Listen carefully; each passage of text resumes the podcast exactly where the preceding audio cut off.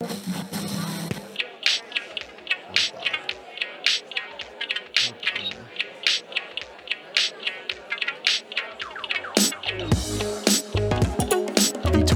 welcome to 2022. Man, we are so glad you're here with us. We get to talk about God's Word again, and I'm here with Lucas Schrock. It's a Taylor Swift year, Jordan. It's a T Swift year, man. I'm feeling 22. Are you feeling 22? Are you 22 though? I am. Well, then you're definitely feeling 22. I'm not feeling 31. I'm feeling pretty 22, It's a massive W. except for when I try and run. Then I do feel 31. That does not sound as good as feeling 22, though. That's what I'm saying. Yeah. Hey, dude, we were back for the first time tonight and we were talking about trying to get the year started off right and trying to follow God well and why it's so stinking hard to follow God consistently, man. And so here's a question that maybe some of us were asking Why isn't it natural for us to follow God even after we're saved? Like, Jesus saved us from our sin, He's living in our hearts. Why do we still struggle to follow God, man? What do you think? Yeah, I feel like there's a few um, reasons for that. I feel like one, even though we have the Holy Spirit living inside of us, we still have an every an everyday battle between the kingdom of darkness and the kingdom of light. And our flesh is just wanting to pull us towards the patterns of this world so much. And so we just have that everyday battle. But that's why it's so important to just be locked into God's word on a daily basis. Dude, that was really well put. Yeah, even though our heart belongs to Jesus and our spirit is new, you know, it, it's the Holy Spirit living inside us. Man, our flesh, we wage against it. And Paul wrote about that a lot in his letters. You could see him saying, Man, my heart and my flesh are divided, and I don't want to do what my flesh wants, but it still makes it so hard for me to follow Jesus sometimes. And I think we can all feel that way. But it's so important that when we're resisting sin, it's not just about like grinding it out on a physical level. Like it's not about this willpower that we're not going to do bad stuff anymore because that never ever works out. It's actually about keeping our eyes on God and keep, you know, filling our hearts up with this truth. Like you said, it's a decision to follow Jesus every day. Like we got to keep putting good things into us so that good things come out of us because there's nothing good inside of us. So if we stop following God, we're going to trend towards like ugliness. Is that how you see it in your life too? Yeah, definitely ugliness. I can tell like when I don't have my quiet times, or even just um, if I'm kind of rushing around in the morning, I don't have a quiet have have enough time for a quiet time um, before I go student teach. Even just if I don't have a prayer time for a few minutes, I can definitely tell that my mind tends to just be curious in the things that Jesus died for, and it's really it it hurts a lot.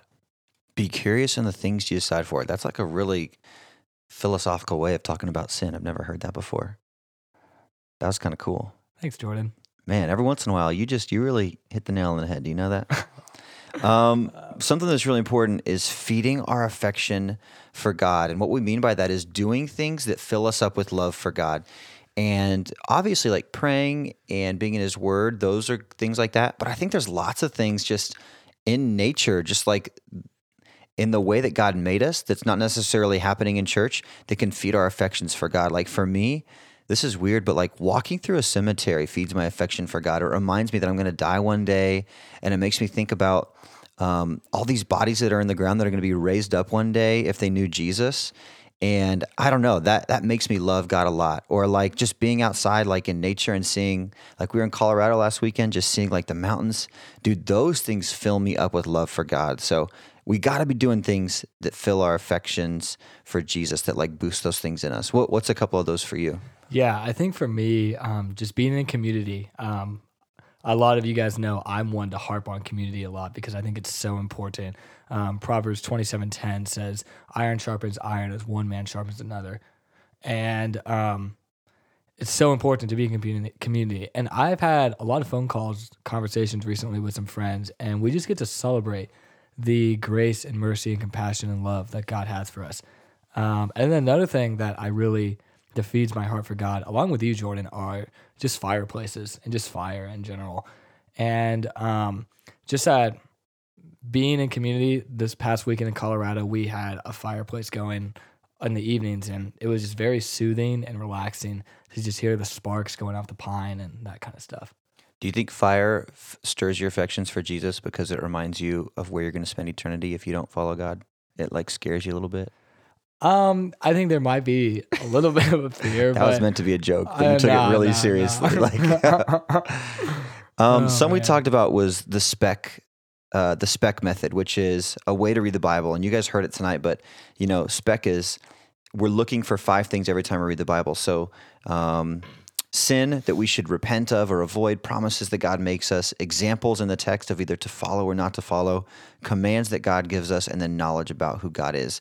And so I, I just said that that was really helpful for me in reading my Bible. If that's something that helps you, do it. If you're already on a roll reading your Bible and you don't need that, please don't feel like you have to do it. But um, I know that when Garen talked about it a few months ago, it was huge for me. So our challenge going out, Lucas, what's our what's our challenge for all these students? Um, as they go back into the world. Our challenge is to try to get into a rhythm of getting in the Word daily.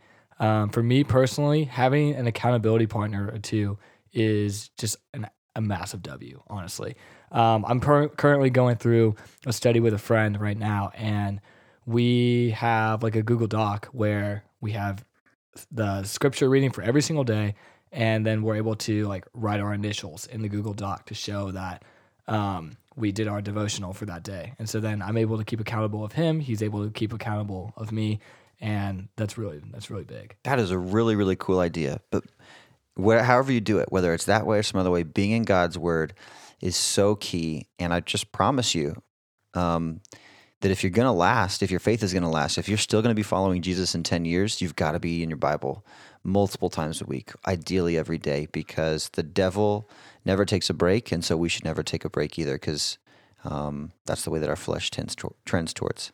So, Yeah. and one more thought, Jordan. Like, there's never even when I feel like ah, I just really don't want to read my Bible today.